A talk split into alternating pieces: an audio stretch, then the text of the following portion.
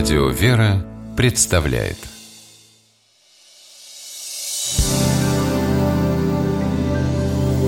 Первый источник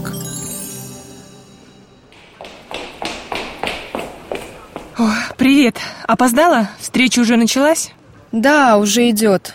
А ты-то чего вышла? Да шумно там слишком. Я ничего не понимаю. Смешение языков какое-то. А вот теперь и я уже ничего не понимаю. А как это? И сказал Господь, вот один народ и один у всех язык. И вот что начали они делать, и не отстанут они от того, что задумали делать. Сойдем же и смешаем там язык их, так, чтобы один не понимал речи другого. Это фрагмент из книги «Бытия». Речь идет о строительстве Вавилонской башни, которая была задумана людьми высотою до небес.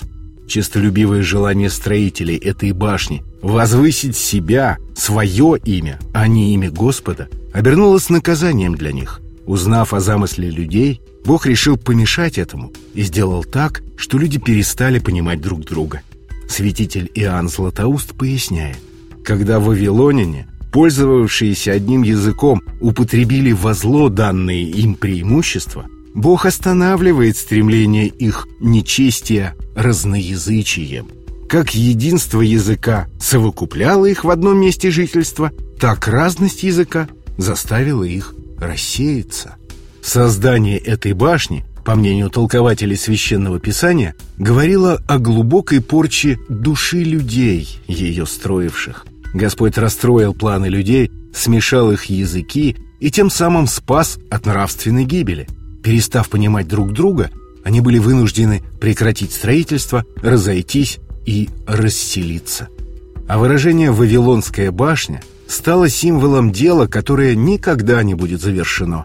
В русской литературе оборот смешения языков метко использован в произведении Александра Грибоедова «Горе от ума».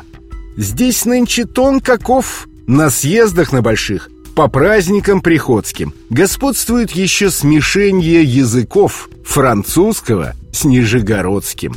Герой комедии Чацкий так говорит о людях, которые, желая показаться знающими, коверкают французский язык. Выражение «смесь французского с нижегородским» сделалось крылатым и стало образцом путанной неправильной речи. А вот библейское выражение «смешение языков» означает шумный суматошный разговор, когда никто никого не понимает.